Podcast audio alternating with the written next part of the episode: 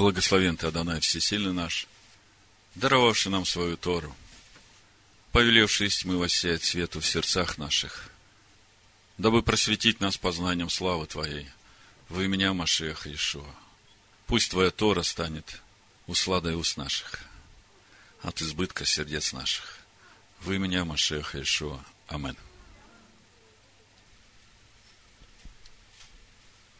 Несколько слов в дополнение к тайне имени, к пониманию, чтобы вы могли это прочувствовать. В 137-м псалме, во втором стихе, это в синодальном переводе написано, «Выше всех своих имен превознес э, Имратеха». На иврите Имратеха – это речение. Речение – это те десять речений, которые Всевышний произнес на горе Хариф народу, основа завета. И вся Тора, она раскрывает суть этих речений, как бы мы начинаем глубже и глубже понимать, э, что Всевышний ожидает от нас, вот через эти речения, Он как бы дал для нас свет, который приведет нас в свет. И в Новом Завете мы читаем, что Ишуа говорит – что никто не видел отца, кроме сына, и кому сын хочет открыть. И своим ученикам в 17 главе Иоанна он говорит, я открыл вам имя отца. Тех, кого дал мне отец, я тем открыл имя, еще открою. В 24-м псалме мы читаем, что тайна Всевышнего открывается боящимся Его – и завет свой он им открывает. Завет это тоже имратеха. То есть, когда мы начинаем погружаться в познание Слова Сына, если мы ходим в благоговении и трепете перед тем, кто дал это Слово, тогда нам начинает открываться понимание того, что ожидает Всевышний от нас, и если мы это принимаем, если мы в этом начинаем двигаться, происходит – изменение, обновление нашего мышления, обрезание нашего сердца. Мы освобождаемся от э, природы чад гнева, от противления злому, и мы в конечном итоге приходим к тому пониманию любви, которое есть Всевышний.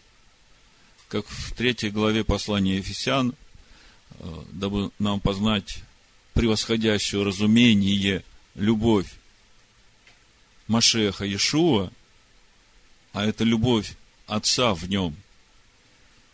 И суть этой любви, когда праведник способен прийти и умереть за неправедных, за нечестивцев, любя их. И вот когда мы к этому приходим, дабы вам исполниться полнотой Бога, вот тогда мы и исполняемся полнотой Бога. Вот это путь в тайну имени. Мы продолжаем познавать природу истинного Машеха Ишуа – Продолжаем разбирать главу Имор. Скажи, наша глава начинается с повеления Адоная священникам быть святыми, не прикасаться ни к чему нечистому, к мертвому. И все это именно для того и потому, что они приносят хлеб Богу и жертвы. В шестом стихе 21 главы мы читаем, они должны быть святы Богу своему и не должны бесчестить имени Бога своего, ибо они приносят жертвы Адонаю, хлеб всесильному своему, и потому должны быть святы. Вы видите, главная причина требования святости к священникам, потому что они приносят хлеб Всевышнему – приносят жертвы Адонаю. Сразу давайте расшифруем, о каком хлебе речь идет. И что значит приносить хлеб? Потому что в этом одном предложении, можно сказать, сформулирована вот та гармония, которая должна быть в обществе Израилевом. Тема, о которой мы сегодня будем говорить, это тема взаимоотношений пришельцев и природных жителей в обществе израильском. Эта тема очень серьезная, глубокая, важная, как в то время, так и сейчас. Вопрос взаимоотношений уверовавших из язычников с сынами Израиля, с сыновьями Якова в новозаветних общинах. Очень важный вопрос.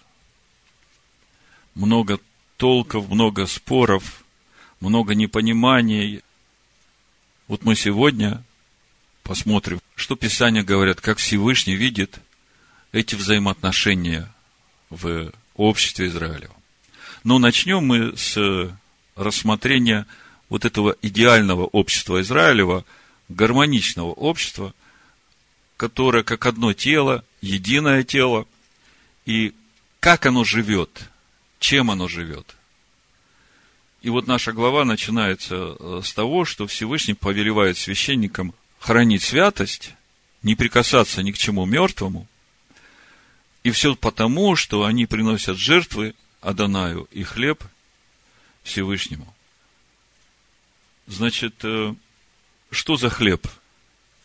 В исход 25 главе 30 стихе, когда Всевышний давал этот устав, написано, и полагай на стол хлебы предложения в синодальном, на иврите написано лехем по ним, хлеб лица. И мы понимаем, что хлеб лица – это напрямую связано со Словом Бога. Потому что Машех пришел в этот мир, и он сказал, я хлеб. Я хлеб жизни, сходящий с небес. И мы понимаем, что ничего ведь не поменялось с тех пор, когда Всевышний сказал приносить этот хлеб пред его лицо. Вопрос. Кто хозяин этого хлеба? От кого приносится этот хлеб? То есть мы сейчас говорим о гармоничном устройстве общества Израилева. Вот мы два часа разбирали главу Эмор, разбирали все проповеди, которые уже были на эту тему, и это не случайно. Вы сейчас увидите это здесь, в нашей главе. Вы увидите, как должна функционировать, работать гармоничная община в Машехе Иешуа. Значит, э, Кому принадлежал этот хлеб? Кто хозяин этого хлеба, который священники выкладывали на столы предложений в святилище пред Всевышним? Давайте прочитаем Левит, 24 главу, это наша же глава, с первого стиха. Смотрите, здесь вся картина жизнедеятельности вот этого здорового тела в Машеях Иешуа.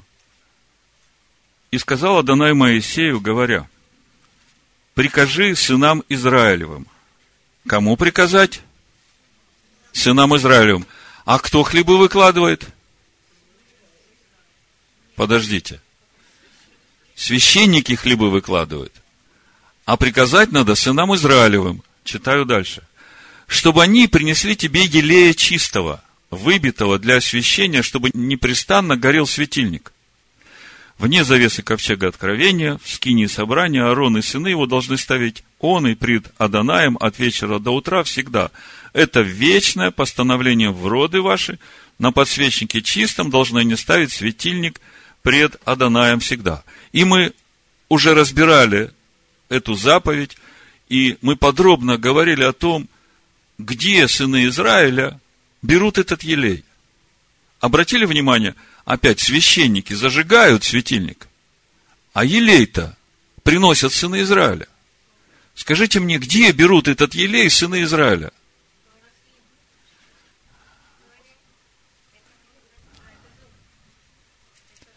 В Захаре 4 главе, да, описано видение, которое видит Захария, видение этого светильника – и там раскрыт весь этот процесс, откуда мудрые девы берут елей. И суть этого процесса в том, что из двух маслин изучение Машеха, которое он дал через Моисея и через Иешуа, течет золото. И это золото наполняет чашу. И эта чаша каждый из нас. И уже из этой чаши есть трубочки, семь трубочек, которые подходят к чашечкам семи светильников миноры, наполняют их елеем, и вот поэтому горит минора. Полнота Духа Божьего, Дух премудрости, Дух разума, Дух совета, Дух крепости, Дух ведения, Дух благочестия, Дух страха Божьего, и все это ветви на центральном столбе Духа Даная. То есть, это не какие-то отдельные духи, а это семь столбов, которые вытесала себе премудрость. Так вот, скажите мне, откуда же берут сыны Израиля вот этот елей? Понятно теперь, что это премудрость Божия, которую они получили через кого?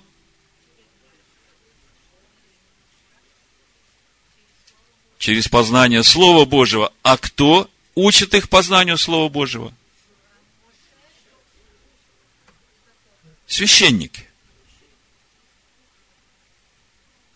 Вот, чтобы вы не сомневались, Языкиль, 44 глава, 23 стих, написано, они, священники, речь идет о священниках, которые будут служить в третьем храме.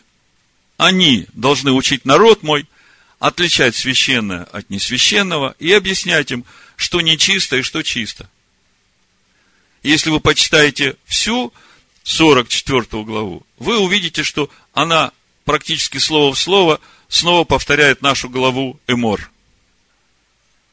То есть, э, вы начинаете ухватывать ту мысль, которую я хочу вам сказать о вот этом гармоничном обществе Израилевом. Читаем дальше, 24 главу,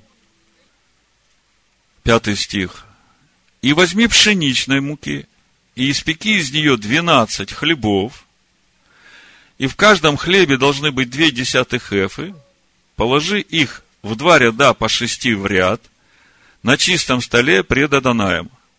И положи на каждый ряд чистого лавана, и будет это при хлебе в память, в жертву Адонаю. Смотрите, восьмой стих. В каждый день шаббата постоянно должно полагать их пред Адонаем от сынов Израилевых. Это завет вечный они будут принадлежать Аарону и сынам его, которые будут есть их на святом месте, ибо это великая святыня для них из жертв Аданая. Это постановление вечное. Слушайте, здесь очень много. Я говорю, вот в этом разделе все устройство общины общества израильского, общества Господнего. Как это все работает? Вот смотрите. Хлеб, муку, слово перемолотое мелко-мелко, очень качественная мука – приносят сыны Израиля. Скажите мне, где они взяли эту муку? Ну, по аналогии с тем, где они взяли этот елей, понятно, что через познание Слова Божьего, которому учили их священники. Если это все вместе сложить, то эффективность священников – как служителей Всевышнего, которых он поставил на служение в этой гармонично действующей общине, определяется именно через то, есть у сынов Израиля елей, есть у сынов Израиля мука. И именно это они будут кушать, то, что сыны Израиля принесут.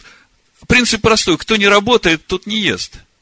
Он к священникам относится так же. Вы понимаете?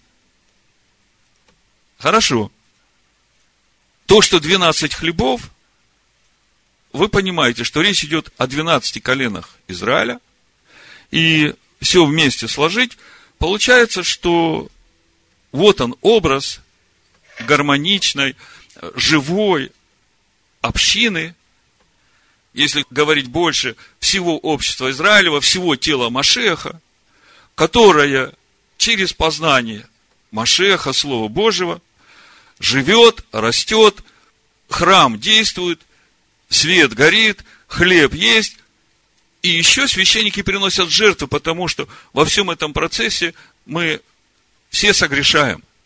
И чтобы сохранять присутствие Всевышнего в этом храме, в этой скине, в наших сердцах, нужно еще приносить жертвы за грех, жертвы всесожжения, мирные жертвы. И все это для того, чтобы поддерживать присутствие Всевышнего в храме. А если есть присутствие Всевышнего, значит, есть облака славы над народом, есть охрана, защита, благословение. Все, что нужно народу для того, чтобы расти и возрастать в образ и подобие Бога. Ну, если мы посмотрим 1 э, Коринфянам 10 глава, я все время буду говорить вам о Торе и как бы параллельно обращаться к э, Писаниям Нового Завета, чтобы вы видели, насколько духовна Тора и как это работает в Новом Завете, что в Новом Завете нет ничего придуманного, чего-то взятого с потолка. Это естественное развитие э, реальности жизни Бога в своем народе. И мы видим, как это происходит. Давайте откроем 1 Коринфянам, 10 глава, и вы увидите тот же самый процесс. Значит, э, читаем 10 глава, достаточно 17 стиха. Один хлеб, и мы многие одно тело, ибо все причащаемся от одного хлеба. Скажите, о каком хлебе речь идет? – о Слове Бога. Когда мы говорим, речь идет о Слове Бога, мы говорим, речь идет о учении Машеха, которое Всевышний дал нам через Моисея и через Иешуа. Полнота благодати Божия, которую мы читаем в Евангелии апостола Иоанна в первой главе 16 э, стиха, как написано, от полноты его все мы приняли благодать на благодать. Открыли, да, смотрите? В первой главе Евангелия от Иоанна речь идет о Слове Бога. И мы видим, что полноту этого слова составляют две благодати. От полноты его все мы приняли и благодать на благодать. Ибо закон дан через Маше. Скажите, это благодать? Закон кто дал? Всевышний. Разве Всевышний может дать что-то, что не является благодатью? Ибо закон дан через Маше, благодать же и истина произошли через Машеха Иешуа. Благодать и истина в нас. Сначала закон дан был записан на скрижалях и разъяснение дано в Торе. А когда мы смотрим пророка Иеремию, 31 главу, мы видим, что теперь через Машеха Ишуа этот закон будет записан на наших сердцах. Вот она, благодать на благодать. Закон дан через Маше, благодать и истина в нас через Машеха Ишуа исполнились. Вот такой, если коротко, образ гармонично существующей общины, общества Израилева, где каждый на своем месте – каждый заботится о том, чтобы возрастать в познании слова, чтобы приносить елей и муку, а священники заботятся о том, чтобы у сынов Израиля действительно был настоящий елей и действительно была эта мука. Ну и чтобы картина жизнедеятельности гармоничной общины в обществе израильском была полной, прочитаю еще одно местописание из Нового Завета. Это послание Ефесянам, 4 глава, с 11 стиха. И он поставил одних апостолами, других пророками, иных евангелистами, иных пастырями, иных учителями к совершению святых на дело служения – для созидания тела Машеха. Доколе все придем в единство веры и познания Сына Божия, мужа совершенного, в меру полного возраста Машеха. Дабы мы не были более младенцами, колеблющимися и увлекающимися всяким ветром учения по лукавству человеков, по хитрому искусству обольщения, но истинною любовью все возрастали в того, который есть глава, Машех. из которого все тело, составляемое и совокупляемое посредством всяких взаимно скрепляющих связей, при действии в свою меру каждого члена получает приращение для созидания самого себя в любви. Можно было бы на этом остановиться, если бы не конец нашей главы, в которой мы видим очень печальный эпизод. Я буду читать из э, Рамбана, немножко комментариев, и мы продолжим говорить о взаимоотношениях вот в этом гармоничном обществе пришельцев и природных жителей. Буду читать 24 главу Вайкра с 10 стиха. «И вышел сын израильтянки, сын египтянина, в среду сынов Израиля. И поссорились в стане сын израильтянки с израильтянином. И хулил сын израильтянки имя Бога и проклинал.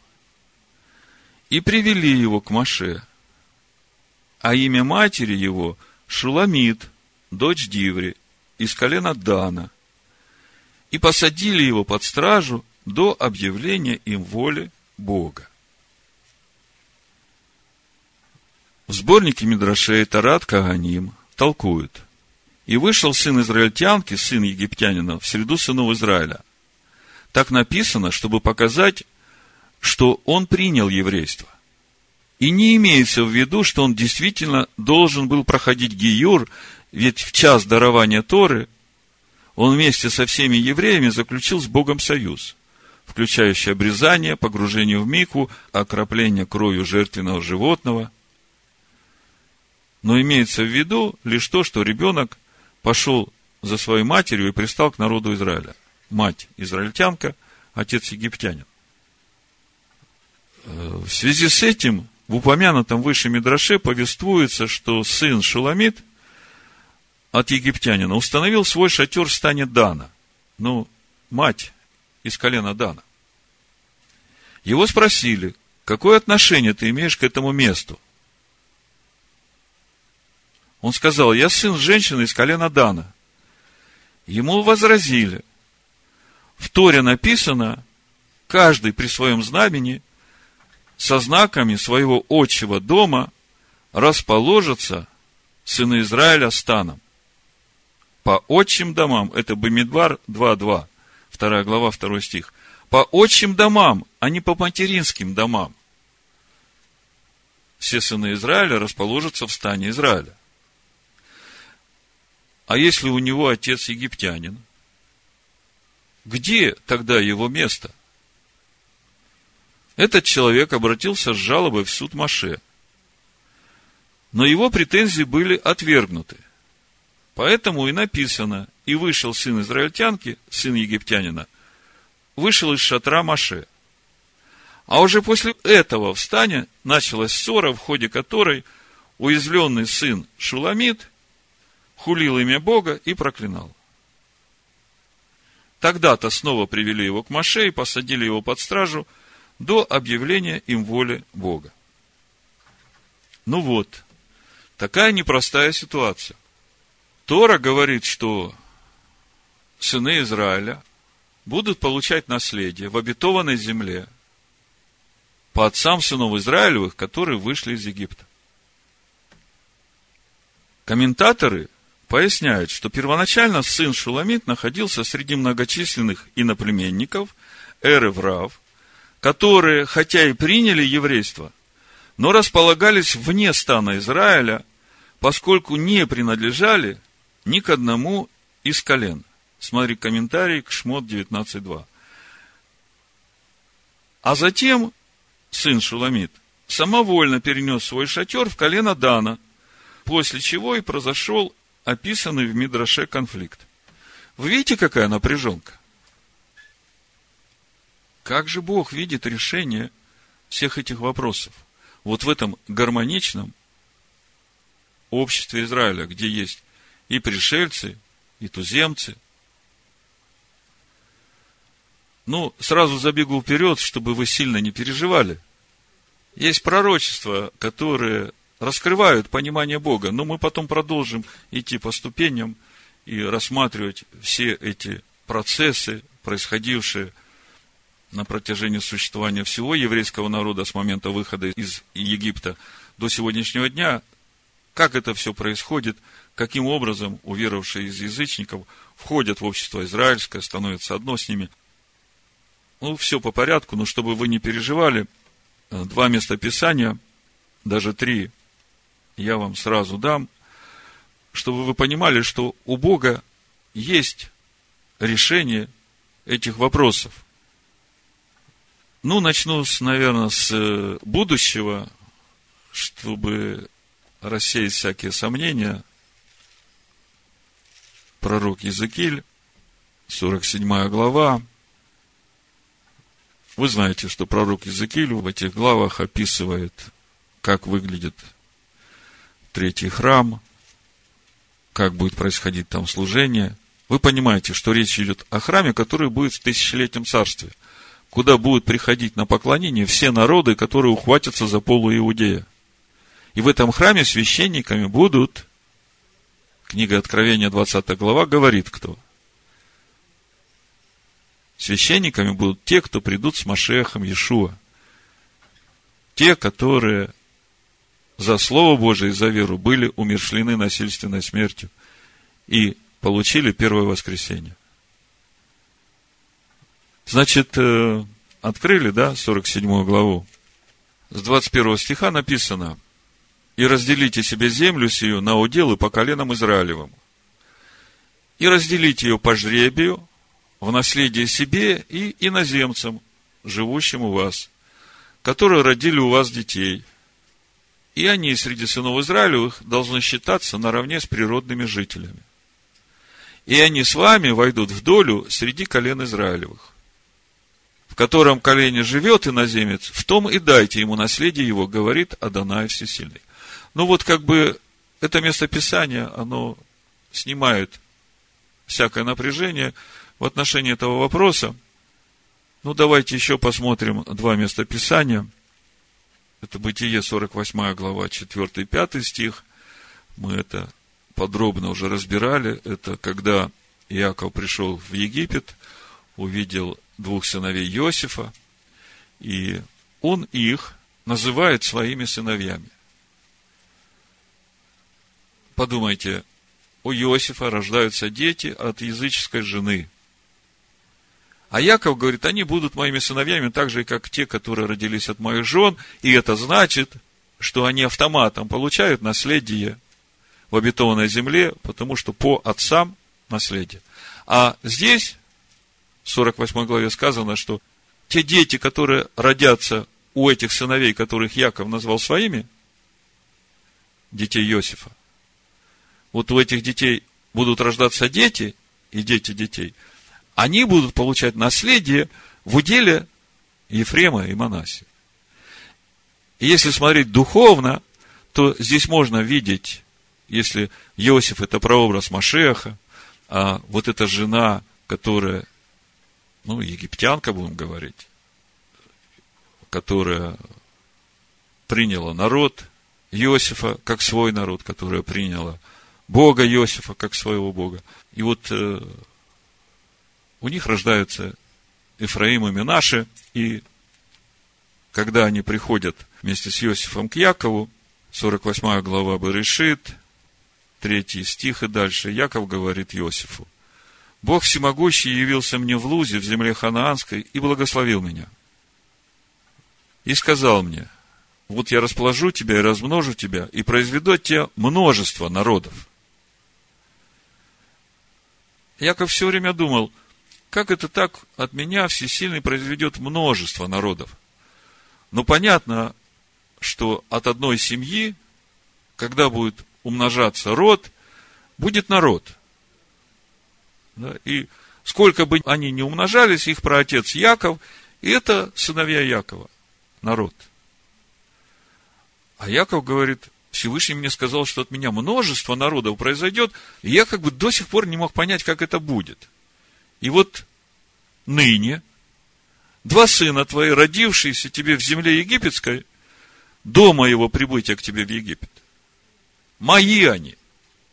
То есть, вот тут вот Яков понял, о чем говорил Всевышний Якову.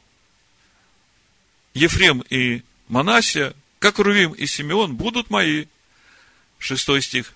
Дети же твои, которые родятся у тебя после них, будут твои.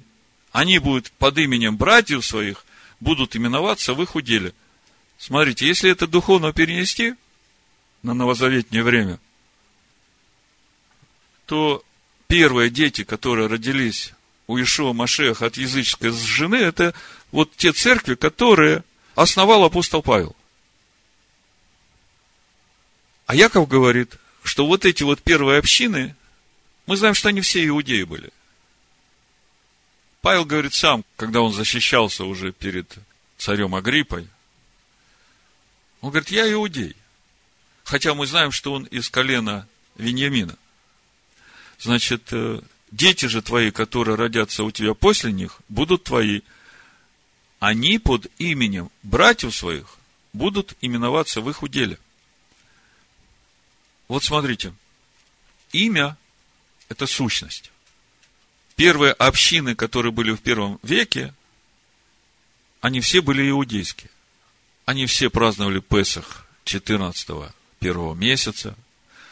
Они все собирались на поклонение Всевышнему в шаббат. Никто из них не ел нечистого.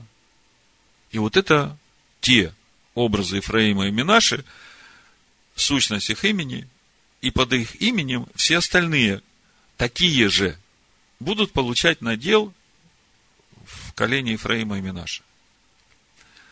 А сущность имени самого Ефраима и Минаша, здесь в 16 стихе 48 главы Яков говорит, ангел, избавляющий меня от всякого зла, да благословит отроков всех, да будет на них наречено имя мое, имя отцов моих, Авраама и Ицхака, и да возрастут они во множестве посреди земли. Всевышний говорит, я, Бог Авраама, Ицхака и Якова. А Ишуа говорит, если он так сказал, то он Бог живых, а не Бог мертвых. Всевышний связал свою сущность с человеками, которые жили в этом мире. И через это эти люди стали принадлежать вечности. И это наши праотцы, праотцы еврейского народа. И Яков благословляет Ифраима и Минаши этим именем. То есть, э, исповедание веры Ифраима и Минаши в точности соответствует исповеданию веры Авраама, Ицхака и Якова. Ну, это один момент. Еще одно пророчество, которое я вам хотел сказать, оно тоже касается взаимоотношений в обществе Израилевом между уверовавшими из язычников или пришельцами и природными жителями. Это 9 глава Барышит, то благословение, которым Ноах благословляет своих сыновей. Вы понимаете, что чем раньше благословения сказаны были, они тем больший пласт пророчеств вмещают в себя. То есть, последние пророчества, они как бы раскрывают глубину первых пророчеств. Так вот, 9 э, глава книги Барышит, 27 стих, мы читаем. Да распространит всесильный Иофета и да вселится он в шатрах Шема. Шем – это имя. Но вообще-то это сын Ноаха. Ну, если бы вам сказали, ну вот Владимир, да, знаешь, э, Всевышний Иофета распространит, и он в твои шатры вселится. Как тебе это понравится? Ну, примерно так, да? То есть в этом пророчестве весь замысел Всевышнего, как это будет. Ну, а теперь давайте потихонечку двигаться дальше. Значит, мы остановились на том, что пришелец выступил. Ну, вообще-то, пришелец он или не пришелец, даже трудно понять. Мама израильтянка, папа египтянин. Но места для его шатра среди колен, которые по отцам, не нашлось. Ну, ясно, молодой парень обиделся там, и сразу все стало плохо, и хлебы ему не понравились. Можно понять. Чем все заканчивается? Возвращаемся в нашу главу, 24 Левит. Читаем. 15 стих. «И сынам Израилевым скажи». Обратите внимание, обращение к сынам Израилевым. Кто будет злословить всесильного своего, тот понесет грех свой. Значит, обращение к сынам Израилевым, в котором говорится, кто будет злословить имя всесильного своего – тот понесет грех свой. И хулитель имени Аданая должен умереть, камнями побьет его все общество, пришелец ли, туземец ли, станет хулить имя Аданая, предан будет смерти. Скажите мне, вот уже даже из этого абзаца, если его внимательно читать, пришелец, ну то, что туземец, это природный житель, вы понимаете, то, что он сын Израиля, тут нет вопросов. А вот из этого места Писания вы уже можете увидеть, что пришелец тоже сын Израиля. Видите, да? Скажи сынам Израилю, кто будет злословить всесильного своего. А дальше говорится, хоть пришелец, хоть туземец. Первый момент. Дальше в 22 стихе этой же главы читаем, один суд должен быть у вас как для пришельца, так и для туземца ибо я Адонай всесильный ваш. Значит, если один суд, то значит обязанности и у пришельца, и у туземца одинаковые, спрос одинаковый с каждого, да? Значит, если обязанности одинаковые, а как с правами?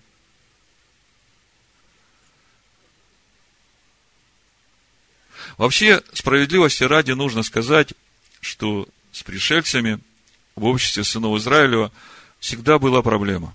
Проблема в том, что они как тяжелая ноша для сынов Израиля, потому что именно от них постоянно исходил то ропот, то недовольство. Знаете, как слабое место в обороне, оно постоянно разрывается.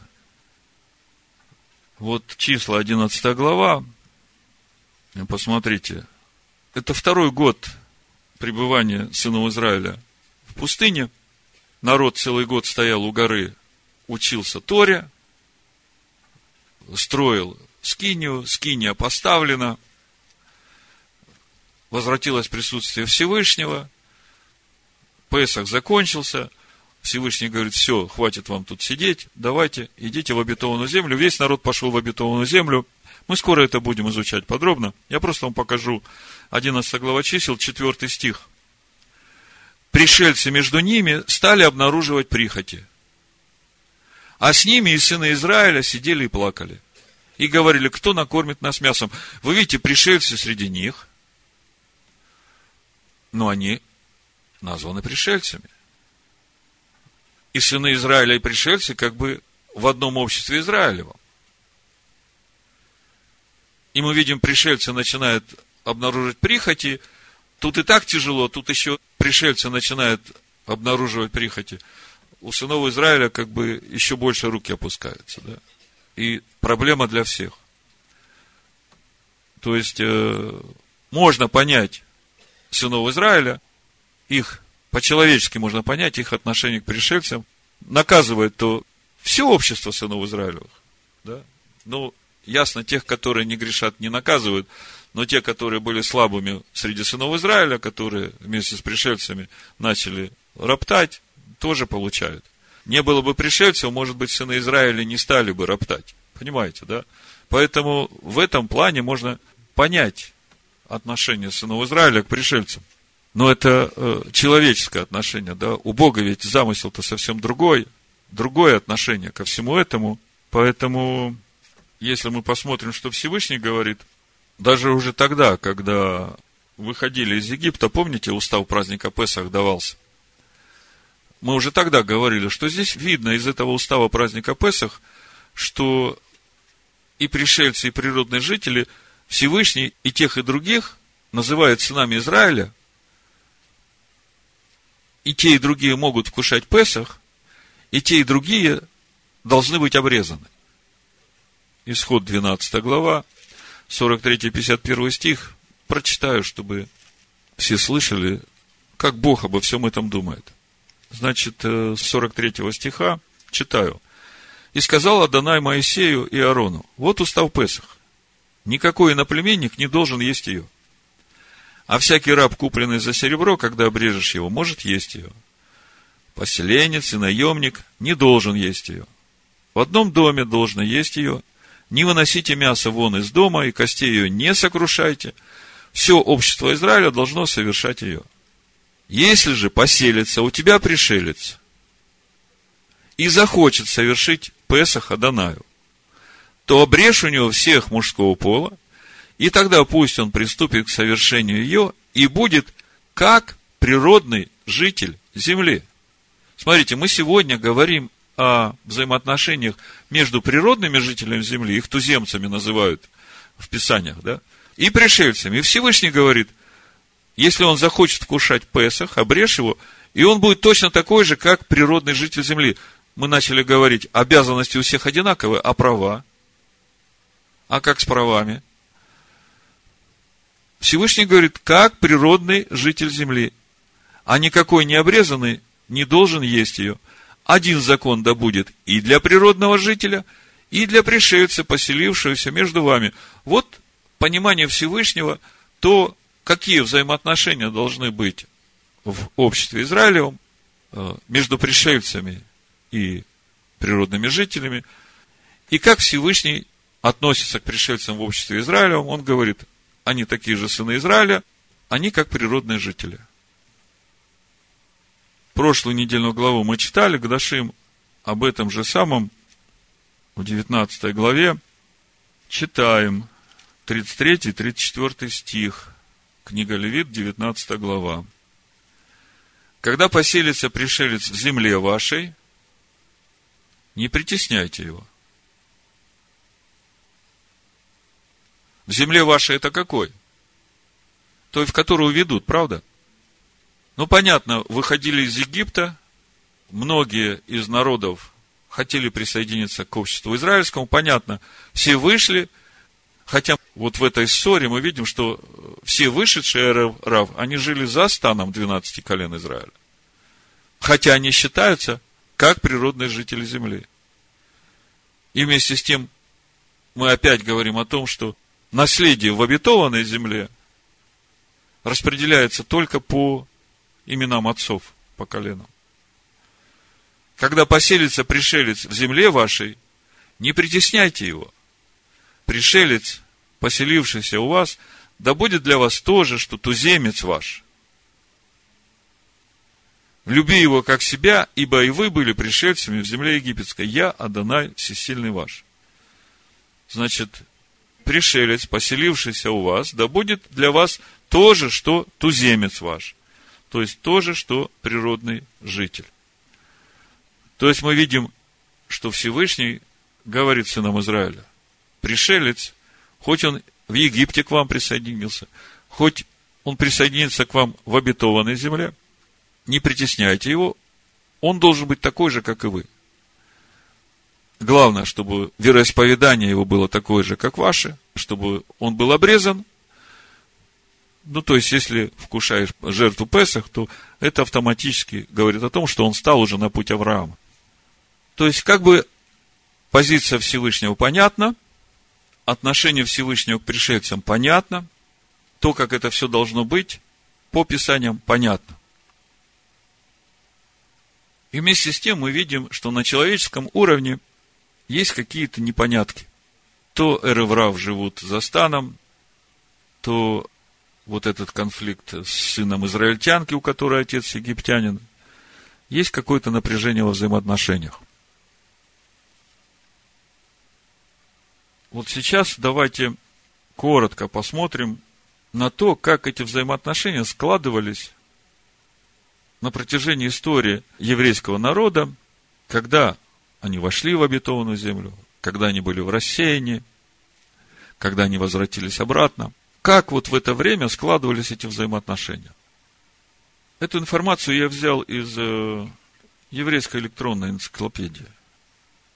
Значит, после вхождения в землю, в эпоху, когда сыны Израиля жили в обетованной земле, был очень простой принцип вхождения в общество израильское.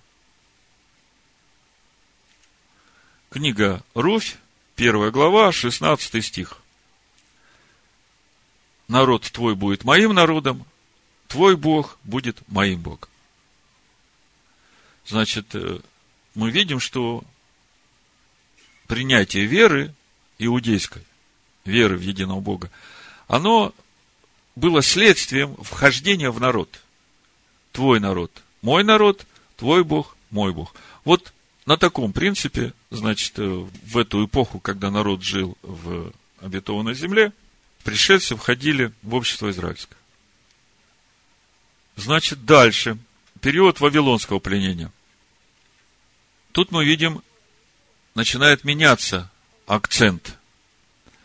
Принятие веры становится определяющим. Сначала принятие веры, а потом вхождение в народ. Э, книга Эстер, 8 глава, 17 стих, там написано, ну, 16 стиха буду читать. А у иудеев было тогда освящение и радость, и веселье, и торжество. И во всякой области, и во всяком городе, во всяком месте, когда только доходило повеление царя и указ его, была радость у иудеев и веселье, пиршество и праздничный день. И многие из народов страны сделались иудеями, потому что напал на них страх перед иудеями. Многие из народов страны сделались иудеями, потому что напал на них страх перед иудеями. Это время вавилонского пленения. Это время, когда Мардыхай возвеличился и стал главным министром у Артаксеркса. То есть, э, мы видим, что вот эти народы страны, а сколько народов было в этой э, стране, э, и было в одни Артаксеркса. Это Артаксеркс царствовал над 127 областями от Индии до Эфиопии. То есть 127 областей. Сколько там народов было, точно не могу сказать, но много. Значит, многие из народов, то есть не все народы, а люди из этих народов, сделались иудеями. В тексте написано Митьяхадым – становящиеся иудеями. То есть, э, мы видим принцип, что принятие веры на первом месте, да, а вхождение в народ – это уже следствие. Дальше процесс возвращения иудеев в обетованную землю. Помните времена Ездры и Неемии? Это тоже этап. Если вы это все будете накладывать на историю взаимоотношений народов с иудеями – в наше время, вы можете увидеть для себя очень много. Значит, что мы видим? Что там происходит? Э, с одной стороны, в книге Ездры, 10 глава, мы видим очень кардинально поставлен вопрос очищения семей от языческих жен. Да? Это Ездра 10 глава, с 1 по 4 стих. Можем читать, что молился Ездра, плакал. Второй стих отвечал Шихания, сын Ихаила, из сыновей Иламовых, и сказал Ездре, мы сделали преступление перед Богом нашим, что взяли себе жены наплеменных из народов земли. Но есть еще надежда для Израиля в этом деле. Заключим теперь завет с Богом нашим, что по совету господина моего и благоговеющих перед заповедями Бога нашего мы отпустим от себя всех жен и детей, рожденных ими, и да будет по закону. Ну вот, мы видим, что с одной стороны идет э, очищение самих сынов Израиля, а с другой стороны мы видим, что к Израилю присоединяется много народов. Э, вот шестая глава Ездры и не имея десятая глава э, также. Мы видим, как э, в общество Израиля входят уверовавшие семьями из других народов. Вот в восьмой главе мы читаем, когда уже был восстановлен второй храм, в шестой главе мы читаем, восстановлен храм, священники очистились, вот в 15 стихе мы видим, и окончен дом сей к третьему дню месяца Адара, в шестой год царствования царя Дария, да, значит, священники начали служить в храме. 21 стих. «И ели сыны Израилевы, возвратившиеся из переселения, и все, отделившиеся к ним от нечистоты народов земли, чтобы прибегать к Адонаю, всесильному Израилю». И если мы продолжим смотреть на этих отделившихся, в 10 главе Неемии, мы также видим в 28 стихе и прочий народ, священники, левиты, привратники, нефинеи, и все отделившиеся от народов иноземных к закону Божию, жены их, сыновья их и дочери их, все, которые могли понимать.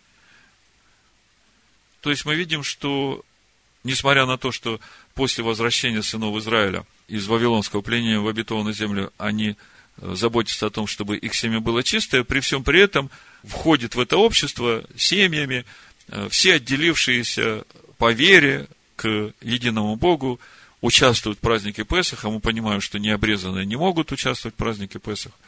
То есть мы видим, что процесс продолжается, и в основе уже стоит этот принцип вера, принятие веры единого Бога, и все, как Бог сказал в Торе. Значит, проходит обрезание и становится частью сынов Израиля. Потом дальше начинается персидская, греческая эпохи, и остается этот принцип принимать в свою среду лишь тех, кто уверовал в Бога евреев. Был даже такой период во времена Хасманеев, когда было принудительное обращение в иудейскую веру – это при царствовании Еханана Гиркана, он Идумеев завоевал, и всех Идумеев это Эдом обратил э, в иудейскую веру. Даже насильно было.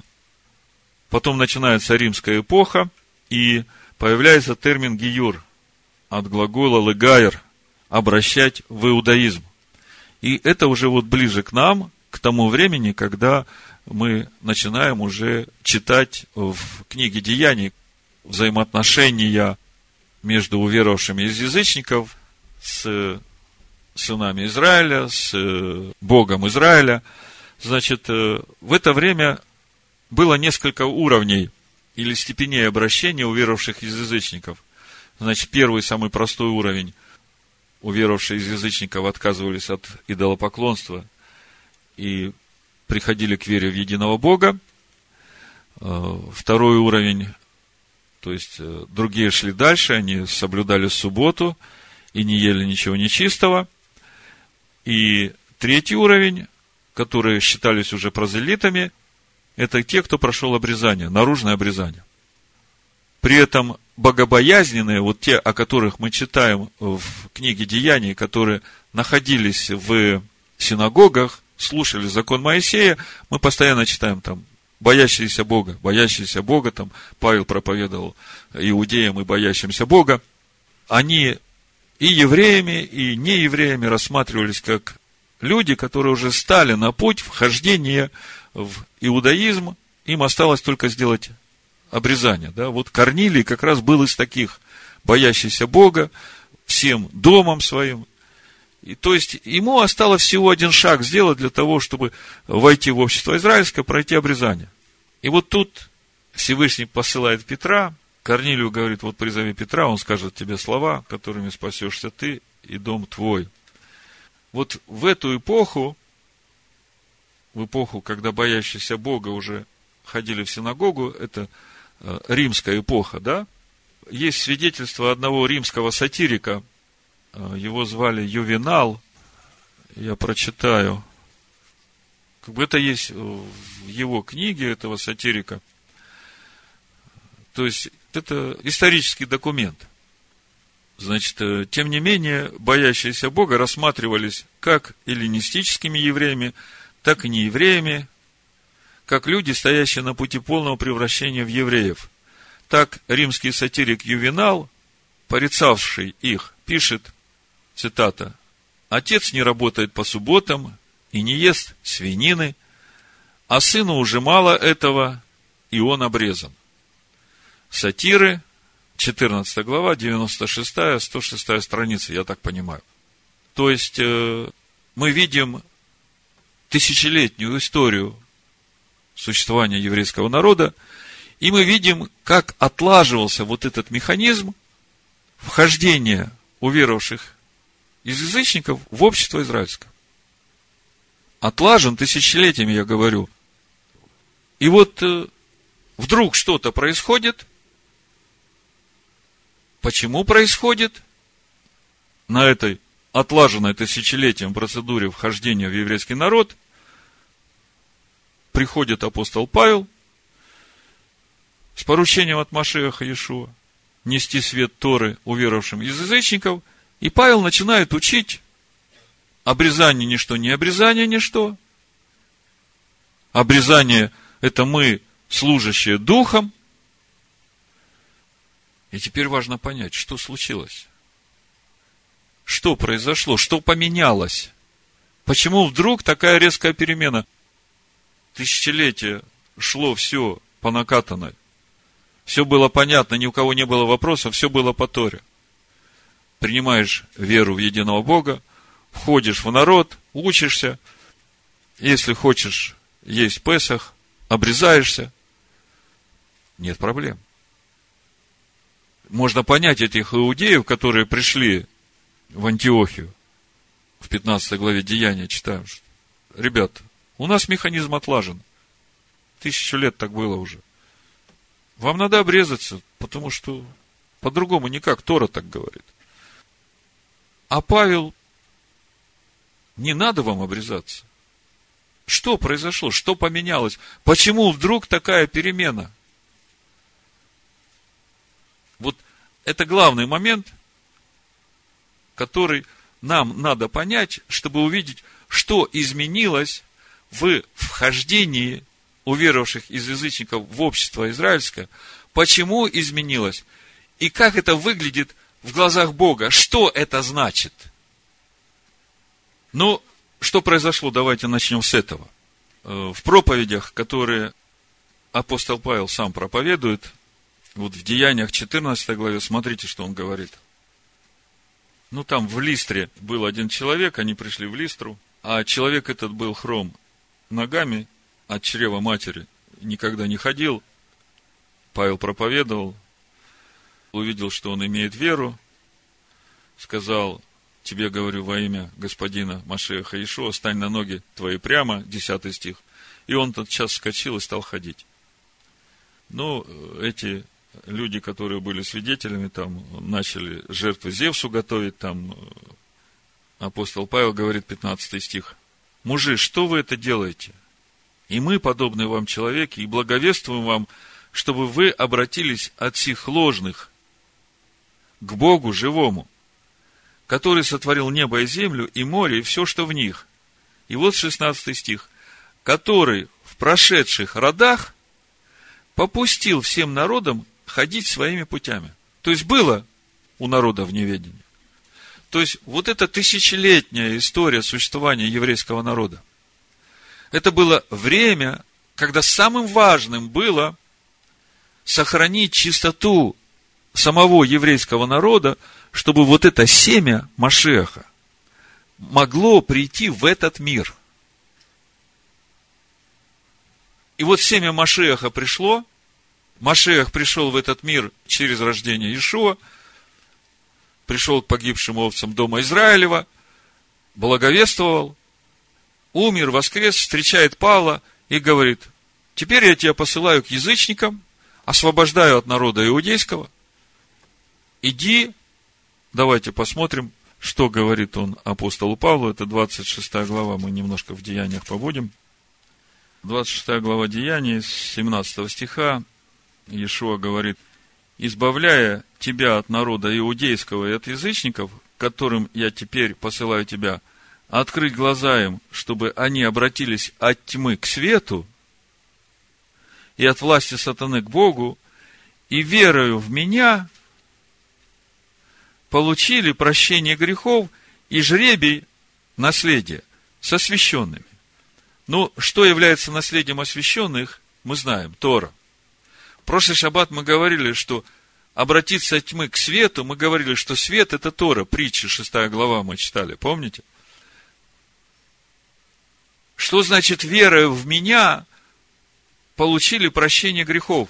Вот если мы посмотрим 24 главу, где Павел Феликсу объясняет суть той веры в Иешуа Машеха, которую он проповедовал. Послушайте.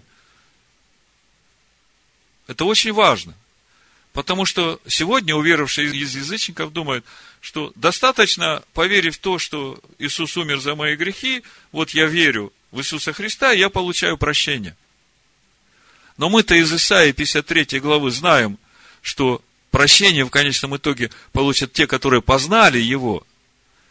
Через познание Его Он, праведник, оправдает многих, и грехи их на себе понесет. Так вот, смотрите, с самого начала Иешуа об этом сказал Павлу, чтобы вера в меня получили прощение. В чем суть этой веры? То, что обратиться к Торе, это понятно, то, что войти в духовное наследие иудеев, это понятно. А в чем суть этой веры, которую должен был проповедовать апостол Павел? Вот он Феликсу говорит, смотрите, 24 стих, 24 глава.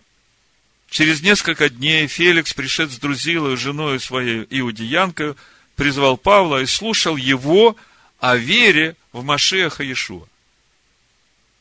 И как он говорил, то есть э, Павел говорит о вере в Машеха Ишуа. Смотрите, о чем он говорит.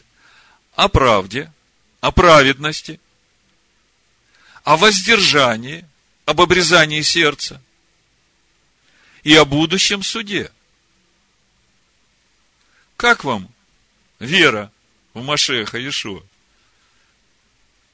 Это не просто поверил то, что Иисус умер за твои грехи. Тут и о праведности, тут и о обрезании сердца, и тут о будущем суде. Феликс пришел в страх. Я думаю, что если сегодня уверовавший из язычников, который все еще думает, что ему достаточно веры в то, что Иисус умер за его грехи, и больше ничего не надо, то я думаю, что он тоже должен сейчас испугаться. Так вот, в 14 главе Деяния мы читали, Павел говорит в Листре, ребята, хватит, прекращайте вот это вот идолопоклонство. Было время, когда Бог попустил вам служить другим богам. Но сейчас это время кончилось. Меня Бог послал вам принести свет. То есть началось другое время. И это время началось именно в тот момент, когда Машех Иешуа призвал Павла, потому что мы даже смотрим, когда Иешуа ходит и проповедует э, в земле Израиля, он говорит, я пришел к погибшим овцам дома Израилева. Хананьянка приходит говорит, помилуй меня, господин. Он говорит, ну, не гоже, хлеб сам давать, надо детей кормить. Она говорит, ну, крохи тоже падают со стола. Ну, вы знаете эту историю. То есть, видно отношение к другим народам. А тут вот вдруг все меняется, и теперь начинается новая эпоха, когда Павел идет проповедовать свет Торы язычникам, и он говорит, Обрезание ничто, не обрезание ничто. Обрезание – это мы, служащие Богу духом. И что происходит? Что теперь отменяется все, что написано в Торе? Или же что-то, чего мы еще не прочитали в Торе, но это есть? Вот сейчас мы с этим попробуем разобраться. Э, еще 17 глава Деяний, еще одно важное место – где апостол Павел продолжает проповедовать язычникам, это уже в Афинах, Там вообще все боги, которые были на земле, там всех он их увидел. Но опять Павел понимает, что было время, когда Бог попустил язычникам, попустил народам жить в идолопоклонстве. И вот 30 стих, Деяния 17 глава, Павел говорит, «Итак, оставляя времена неведения, то есть было у народа в неведении, Бог ныне повелевает людям, всем повсюду покаяться. Вот это слово покаяться на греческом метаноео. И по сути оно значит поменять мнение, обновить мышление. В Римлянах 12 главе Павел говорит, обновитесь духом ума, чтобы вам познавать, что есть воля Божия, да? Предоставьте тела свои в живую жертву Всевышнему. Вот тут вот один момент, который вам нужно понимать, когда вы читаете книгу Деяний, когда вы смотрите, что проповедовал апостол Павел, вы должны понимать, что есть разница в проповеди Евангелия иудею и уверовавшему из язычников. Для иудея тшува, покаяние, это возвращение к себе истинному. И когда иудею говорят, тебе надо сделать шуву, он сразу понимает, что ему надо делать. И единственное, что надо было Иудею проповедать, неся ему вот это Евангелие, ему надо было показать в Писаниях, что Машеях у Иешуа действительно нужно было пострадать и взять грехи своего народа на себя. И когда Иудей видел это в Писаниях, все, вопроса у него больше не было. Что делать, он знает. С язычниками другая история. Вот это слово метаноео, оно говорит о том, что покаяние для язычника, оно начинается с вхождения в свет Торы, с научения тому, что Бог называет грехом. Потому что человек не может покаяться, пока он не знает, что является грехом. Я тоже помню, пришел в церковь, мне говорят покаяться, а я вроде думал, что я хороший человек, ну, может, там пару грехов сделал, но они такие незначительные. Каяться-то не в чем. Ну, раз говорят, что надо, я вышел, там, произнес молитву покаяния, ну, не чувствовал себя грешником. Потом только, когда Тору начал читать, я начал видеть, Господи, как вообще ты терпел меня вот за все, что я делал? Так вот, Павел говорит, покаяться всем народам, обратиться к свету Торы, войти в духовное наследие иудеев – обновиться духом ума и предоставить тела свои в жертву благую угодную Богу. То есть, когда ты начинаешь обновляться духом ума, ты уже начинаешь делать что-то. Почему Павел говорит, предоставьте тела? Ну, Римлянам 12 глава, 1 и 2 стих, я уже не буду читать, вы знаете это место. Дальше здесь, в 31 стихе 17 главы Бытия, Павел продолжает, ибо Он назначил день, в который будет правильно судить Вселенную, Он, Бог, всесильный, посредством, то есть через, при помощи предопределенного им мужа с большой буквы, подав удостоверение всем, воскресив его из мертвых. Через кого Бог будет судить этот мир? Через Машеха Иешуа. Ой, Иисус такой хороший, Он любит всех, Он вообще никому плохого не делает. Такой вот, Он все прощает гомосексуалистов любит, они могут в церковь приходить, они могут оставаться гомосексуалистами, все нормально.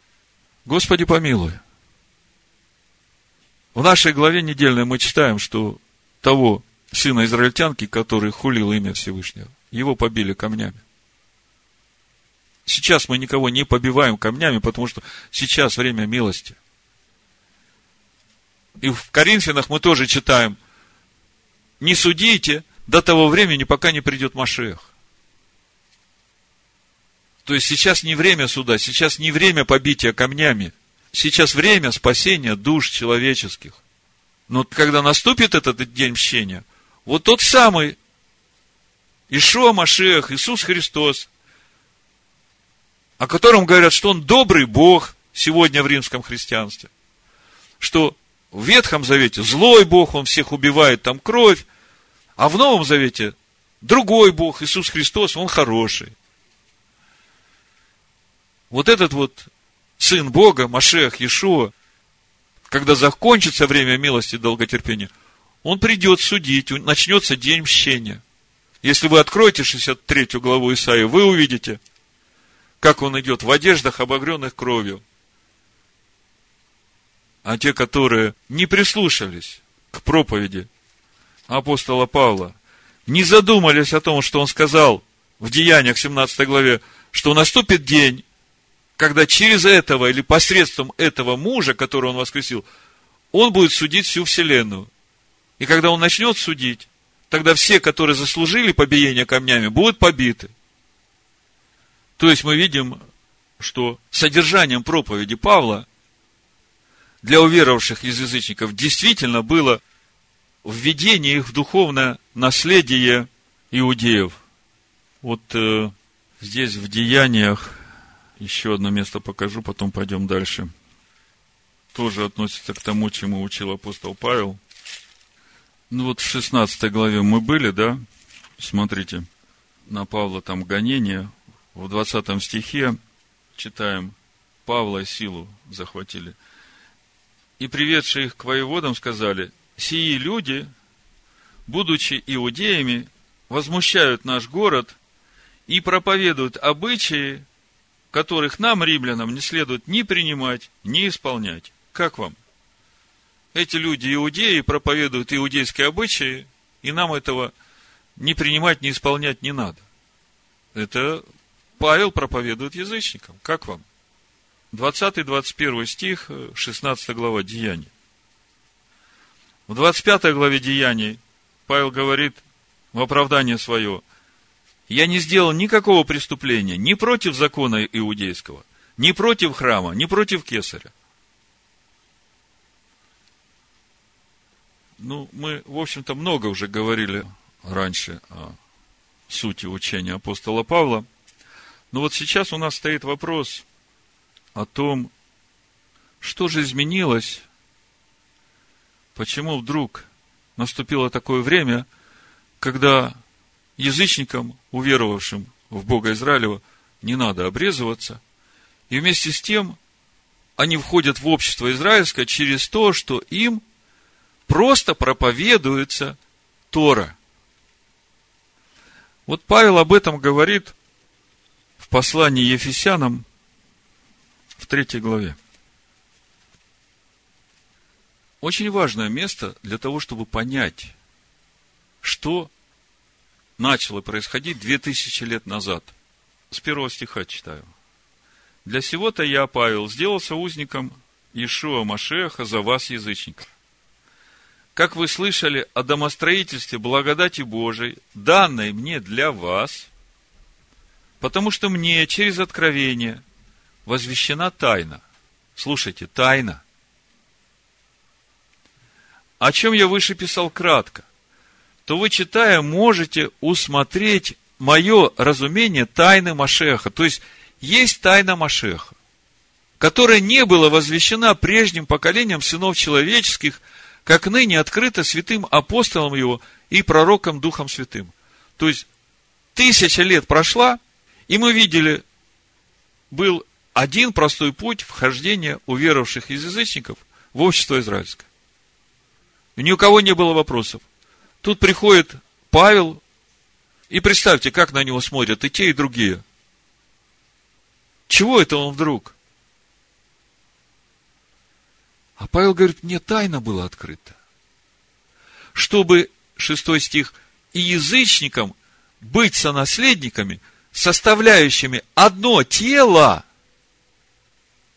Одно тело. Мы вначале говорили о двенадцати хлебах, мы говорили об одном теле, которое потому одно, что от одного хлеба причащается. И Павел говорит, чтобы язычникам быть сонаследниками, составляющими одно тело, сонаследниками кому? Сонаследниками вместе с сынами Израиля, с сыновьями Иакова. Тем обетованием, которое даны обществу Израиля. составляющими одно тело и сопричастниками обетования Его в Машеях Иешуа посредством благовествования, посредством проповеди Торы, законов Бога, уверовавшим из язычников. Не посредством обрезания, а посредством благовествования, посредством обрезания сердца, посредством обновления духа ума, посредством предоставления тела на служение Всевышнему. Ну и что это меняет, скажете вы? Ну, посредством благовествования. А как же закон? Тора ведь говорит, что никто не обрезанный не может вкушать Песах. А вот тут есть еще одна тайна. Что-то много сегодня тайн, да? Тут есть еще одна тайна, о которой мы читаем в послании Ефесянах в пятой главе. В пятой главе, во второй части пятой главы послания Ефесянам, Павел говорит о взаимоотношениях между мужем и женой. Он сравнивает эти взаимоотношения между Машехом и его церковью, которая есть тело его. А в конце он говорит, 32 стих, тайна сия велика. Я говорю по отношению к Машеху и по отношению к церкви. Но то, что Машех является главой церкви, это понятно.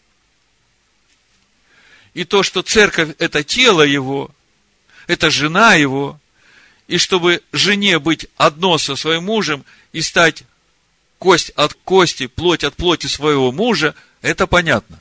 Обо всем здесь он пишет. В Ефесянах 5 главе. Но он говорит, что это тайна не только по отношению к Машеху и взаимоотношению к церкви, но это тайна еще и по отношению к самому телу, к церкви. В чем суть этой тайны? Каким образом Иофет вселится в шатры Шема, когда Шем там глава? Вот к какой тайне мы пришли. Для того, чтобы понять эту тайну, достаточно прочитать один стих из э, пророка Еремии, 31 главы. Давайте откроем. Пророк Еремия, 31 глава, 7 стих, написано. «Ибо так говорит Адонай, радостно пойте об Иакове, восклицайте пред главою народов. Скажите, головой каких народов Бог называет Якова? Тех, которые будут его женой. А что нужно этим народам, чтобы быть женой Якова? Помните, мы разбирали это благословение – которым Яков благословляет сыновей Иосифа. И мы видим, как здесь это благословение начинает раскрываться. Каким образом народы станут женой Якова? Через то, что народы станут кость от кости, плоть от плоти, вот той сущности того имени, которое наречено на Аврааме, на Ицхаке, на Якове, которым Яков благословил сыновей Иосифа, Ифраима и Минаша и сказал, а остальные под именем вот этих старших твоих сыновей получат наследие в обществе израильском. Павел говорит, тайна эта очень большая. Это тайна по отношению и к Машеху, и это тайна по отношению и к церкви. А церковь – это не здание, церковь – это не римское христианство. Церковь – это община Машеха Иешуа. Кость от кости, плоть от плоти его. Но в этой церкви тоже есть муж и жена, и они как одно целое. В этом же послании Ефесян апостол Павел говорит во второй главе. Смотрите. В общем-то, я ничего нового уже не говорю, это и в статьях моих есть, и в проповедях есть. Я просто хочу вам собрать все вместе, чтобы вы увидели, что, почему и как Или по-другому, каким образом выстраиваются взаимоотношения между пришельцами и природными жителями в обществе израильском от того дня, когда родилось это общество, до сегодняшнего дня. Каким образом сегодня выстраивать эти взаимоотношения в сегодняшних новозаветних общинах, я не хочу говорить мессианских, потому что когда говоришь мессианские, а там в основании римское христианство, то тогда вообще смысл всего теряется. В сегодняшних, настоящих, истинных, новозаветних общинах, как должны выстраиваться эти взаимоотношения между уверовавшими из язычников и природными жителями. Вот вопрос, который у нас. Раньше мы видели, все обрезаются, а как сейчас? Значит, сначала Ефесянам, 2 глава, 11 стих. Итак, помните, что вы, некогда язычники по плоти, которых называли необрезанными, так называемые обрезанные плотским обрезанием, совершаемым руками, что вы были в то время без Машеха. Машех – это Слово Божие, я вам говорил. Когда в Писаниях Нового Завета читаете Машех, то вы должны понимать, речь идет о Слове Бога. Когда вы читаете о Иешуа, вы должны понимать, речь идет о искупительной жертве. Когда вы читаете о Иешуа Машехе, речь идет и о искупительной жертве, и речь идет о познании Слова Божьего. Так вот, Павел говорит, что вы были в то время без Машеха, без Торы? Отчуждены от общества израильского, чужды завета обетования, не имели надежды, были безбожники в мире. А теперь в Машехе Иешуа, бывшие некогда далеко, стали близки кровью Машеха. Ибо Он есть мир наш, соделавший из обоих одно. Здесь я остановлюсь.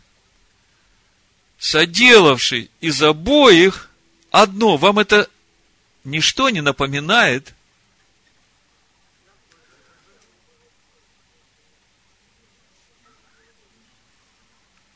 Помните, когда Бог сотворил Адама? Он ведь его одного сотворил. А потом привел его в Эдемский сад и говорит, слушай, Адам, понимаю, тебе нужен помощник. И берет из него, из самого Адама, жену делает. Адам смотрит, говорит, да, точно моя жена, кость от кости, плоть от плоти. Так вот, последние две тысячи лет, когда через апостола Павла язычникам стало проповедоваться Тора. И через это благовестие они входят в общество израильское, если, конечно, принимают. И им не нужно обрезание. И они становятся двое, одно. Это тайна церкви, в которой есть муж и есть жена. И они двое становятся одно. Но заметьте, они становятся одно. Мы по Торе смотрим, права и обязанности перед Торой и у того, и у другого, и у пришельца, и у природного жителя одни и те же, требования одни и те же, обязательства одни и те же, а права почему-то не одни и те же. Павел говорит в послании римлянам, давайте прочитаем, во второй главе, смотрите, девятый стих. Скорбь и теснота всякой душе человека, делающей злое. Во-первых, Иудея, потом и Елена. Напротив, слава и честь и мир всякому, делающему доброе. Во-первых, Иудею, потом и Елену. Иудеи – это природные жители. Павел говорит там дальше, мы по природе иудеи. А елены – это те уверовавшие, которые через благовестие апостола Павла вошли в это общество. И, конечно, у еленов претензия. Как это так? Почему иудеям, во-первых, а мне, во-вторых? Понимаете, все очень просто. Из двух, из двух Всевышний делает одно, и это тайна церкви. И у того, и у другого перед Богом одни обязанности и одни права. Но когда мы смотрим на семью, которая состоит из мужа и жены, мы видим, что несмотря на то, что у них у каждого обязанности перед Богом одинаковые, в семье у них у каждого свои обязанности. Теперь вы понимаете, почему, во-первых, иудею? Теперь вы понимаете, почему уверовавшим из язычникам не нужно обрезываться? Потому что жена. Теперь вы понимаете, что требования к уверовавшим из язычников, как бы это так правильно сказать, ну вот э, иудею надо три раза в день ходить молиться. Мужу. Спрашивают, а почему женщине не надо? Знаешь, она гораздо ближе к Богу, чем я. Она гораздо лучше слышит и понимает Бога, чем я. А мне, чтобы меня удержать в Боге, мне надо три раза ходить в синагогу и молиться, чтобы все время мозги держать в правильном направлении. С мужчинами так. Ну вот, теперь, когда вы будете в послании Ефесянам читать о взаимоотношениях мужа и жены, в пятой главе, в третьей главе первого послания апостола Петра, тоже о взаимоотношениях мужа и жены, то вы теперь должны понимать, что там речь идет не только о взаимоотношениях в семье мужа и жены, но и о взаимоотношениях в теле Машеха, в которых есть тайна, где Всевышний сейчас делает из двух одно. Я понимаю, что вы устали, но я, наверное, все-таки прочитаю. Потому что после всего, что вы слышали, вот сейчас, когда мы будем читать, вы вдруг задумаетесь, а боюсь ли я своего мужа? Там черным по белому написано, жена да боится своего мужа. И боится не потому или не той боязнью, что он придет и будет драться, а благоговеет перед ним, почитает его. И всегда помнит, что она ему помощник. Не она глава. И это относится и к взаимоотношениям в каждой поместной общине истинных верующих в Машеха Иешуа, Бога Израилева и Машеха Иешуа, в которых есть иудеи и елены. Давайте прочитаем с 22 стиха. Жены, повинуйтесь своим мужьям, как Господу. Ого!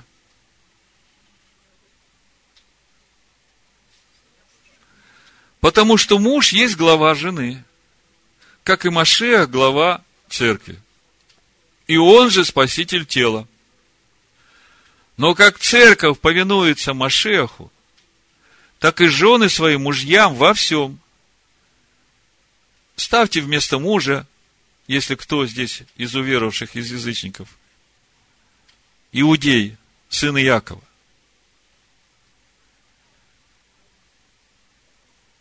Мужья, любите своих жен, как и Машех возлюбил церковь и предал себя за нее. Если мы посмотрим на историю еврейского народа последние две тысячи лет, как овец ведут на заклание – и все только ради того, чтобы донести эту истинную веру всем народам. Так же, как Машех отдал себя за свою церковь. Чтобы осветить ее, очистив баню водную посредством слова, разбирая вместе с ней слово, я говорю, и мы сейчас разбираем Тору, Тору, которую Всевышний дал Иакову, главе народов, чтобы представить ее себе славную церковью, не имеющую пятна и порока или чего-либо подобного, но дабы она была святая и непорочна. Так должны мужья любить своих жен, как свои тела. Любящий свою жену любит самого себя. Ну вот, раньше мы читали и понимали, что речь идет о взаимоотношениях между мужем и женой, между Машехом и церковью. А теперь мы начинаем раскрывать для себя тайну. Оказывается, здесь речь еще идет о взаимоотношениях между сынами Якова и уверовавшими из язычников. Ибо никто никогда не имел ненависти к своей плоти, но питает и греет ее, как Господь Церковь. Потому что мы члены тела Его, от плоти Его и от костей Его. Посему оставит человек отца своего и мать, и прилепится к жене своей, и будут двое, одна плоть. Тайна сия велика. Я говорю по отношению к Машеху и к церкви. Так, каждый из вас да любит свою жену, как самого себя, а жена да боится своего мужа. Ну вот, именно так Иофет селится в шатры Шема по Божьему замыслу в статусе жены. И как вы понимаете, что это совсем не та жена, которая сейчас сидит и говорит, я царица, и я не вдова, о которой Павел говорит, вы уже присытились, вы уже обогатились, вы уже стали царствовать без нас. О, если бы вы и на самом деле царствовали, чтобы и нам с вами царствовать. Поэтому в заключение хочу дать наставление всем уверовавшим из язычников. Если хотите вселиться в шатры Шема, поистине, то становитесь кость от кости, плоть от плоти своего мужа. И думайте не об обрезании крайней плоти, а об обрезании своего сердца. Всевышний да благословит всех вас в имени Машеха Ишуа. Амин. Хешуа. Амин. Хешуа. Амин. Хешуа. Амин. Хешуа. Амин. Хешуа. Амин. Хешуа. Амин. Хешуа. Амин. Хешуа. Амин. Хешуа.